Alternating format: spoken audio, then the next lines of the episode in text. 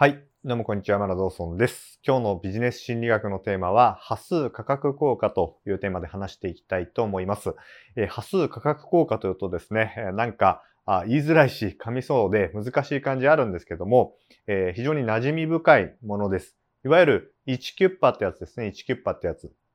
なので、えー、2000に乗せるんじゃなくて1980円とか、200円にするんじゃなくて198円とか、まあ、あらゆるところで使われているテクニックなんですよね。で、これ、皆さん知ってると思うんですけれども、ただ実はですね、日本とアメリカはですね、ちょっとこれ使い方が違うんですね。あと、この波数価格効果はどこでもかんでも使っていいわけじゃないんですよ。あの、ちゃんとですね、うまく使わないと逆効果になることがあります。今日はその辺について話したいと思いますね。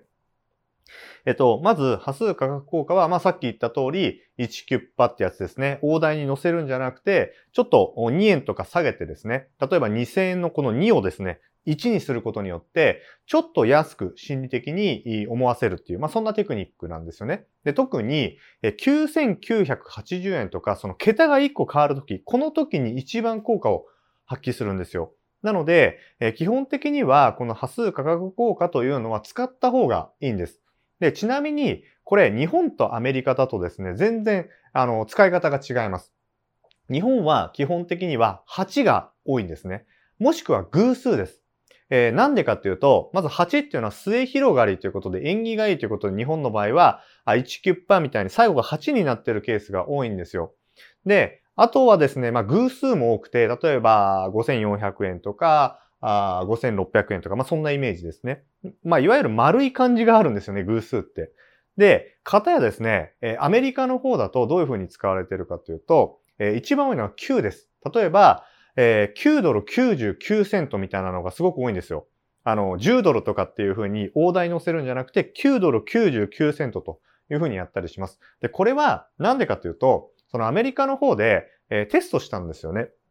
で、いろんな数字テストしたときに、お客さんが一番印象に残った数字が9だったということで、まあこういうですね、えー、監修というかね、こういうのが一般的に使われるようになってます。で、えー、まあとはいえですね、その9だけじゃなくて、えー、7とかの場合もあるんですよ。まあ、ケースは少ないんですけどね。まあ、つまり、アメリカの場合はどっちかって言ったら、奇数をお尻に持ってくるケースがすごく多いです。例えば5700円とかね、4700円とか。もしくは、まあ、さっき言ったように9とかですね。やっぱり、ちょっとこの辺がですね、文化の違いもあったりとか、あとドルと円というところでの違いがあって、えー、ちょっと使い方は違うんですよね。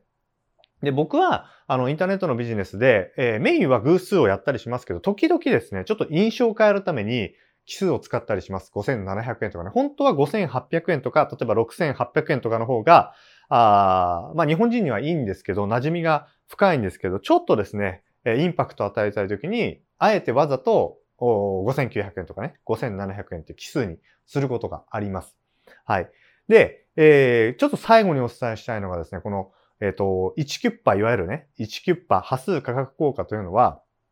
これね、えー、どこでも、おかしこも使う人がいるんですよ。あらゆる場所で。だけど、これ、使っちゃいけないケースがあるんですね。それは、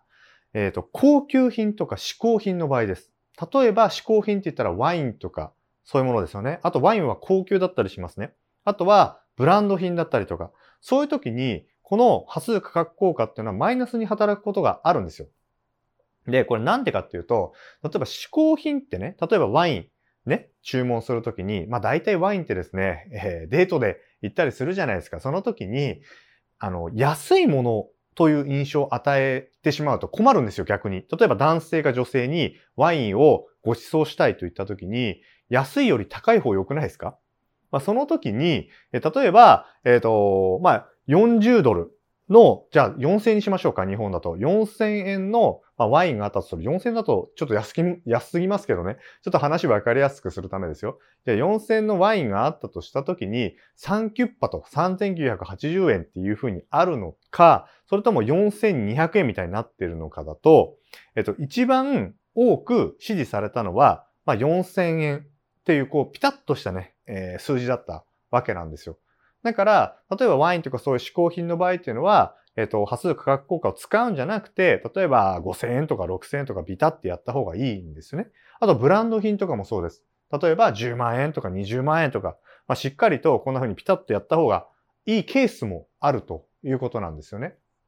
なので、必ずしもですね、この波数価格効果はあらゆる場合に使ってもいいかというとそういうわけじゃないということをちょっと知っておいてほしいんです。だから僕もよくコンサルティングとかやる場合っていうのは、この波数価格効果を完全に無視します。例えば、えっ、ー、と、40万円なら40万円とか、50万円とか、まあ、バチッとですね、えー、こう、波数にならないようにやるんですよね。で、そうすることによって、まあ、しっかりした価値のある商品だということをですね、伝えることができるんですよね。だから、あの、これはケースバイケースなので、あなたがですね、何か、例えば、インターネットでビジネスをやるときに、例えばデジタルコンテンツの商品を作ったりするじゃないですか。その時に、え例えば比較的低価格で買ってほしいものだったりとか、お試ししてほしいもの、そういう場合は、より安く見せるために、この波数価格効果を使う。そしてコンサルティングとか非常に価値のあるものとして見せたい場合っていうのは、あえてこれを使わずにお客さんに価格を提示するということ。これがすごく大事なんですね。でちなみにこれ僕いつも言ってるんですけど、価格ってめちゃくちゃ重要なんですよ。あの、この京セラのですね、稲森会長いるじゃないですか。皆さんご存知ですよね。これを見てるような方たちは、皆さん元京セラの稲森会長知ってますよね。あの方が言ってますけども、価格は経営だっつってるんですね。つまり価格を決めることはそのまんま経営に直結する重大な事項だと、重要なことだということを言ってるわけです。だから、僕価格決めるときってめちゃくちゃ悩みます。しかもちゃんとその根拠を考えます。意図をちゃんと汲み取って、ちゃんと考えていきますね。意図を汲み取るっていうのは、その商品の意図を汲み取るってことですよ。わかりますか？このぐらいの商品、市場価格に出したときに、まあ、どのぐらいの価格で提示すればいいのか。じゃあ、この場合はちゃんと波数価格効果を使うべきなのか、使わない方がいいのか。まあ、そういうところまでしっかりと考えて、値付けってのをやることがすごく大事なんですね。だから、これを見たあなたは、あ、このことよくわかりましたよね。みんな、あ、何 ?1 キュッパでしょとかって、みんな適当なんですよ。値段決めるとき。そういうことじゃない。もっと本質的なことを理解しないと、何でもかんでもこのですね、波数価格効果を使ってですね、安く見せよう、安く見せようとかってやっちゃうんですけども、あの、ダメなケースもちゃんとあると。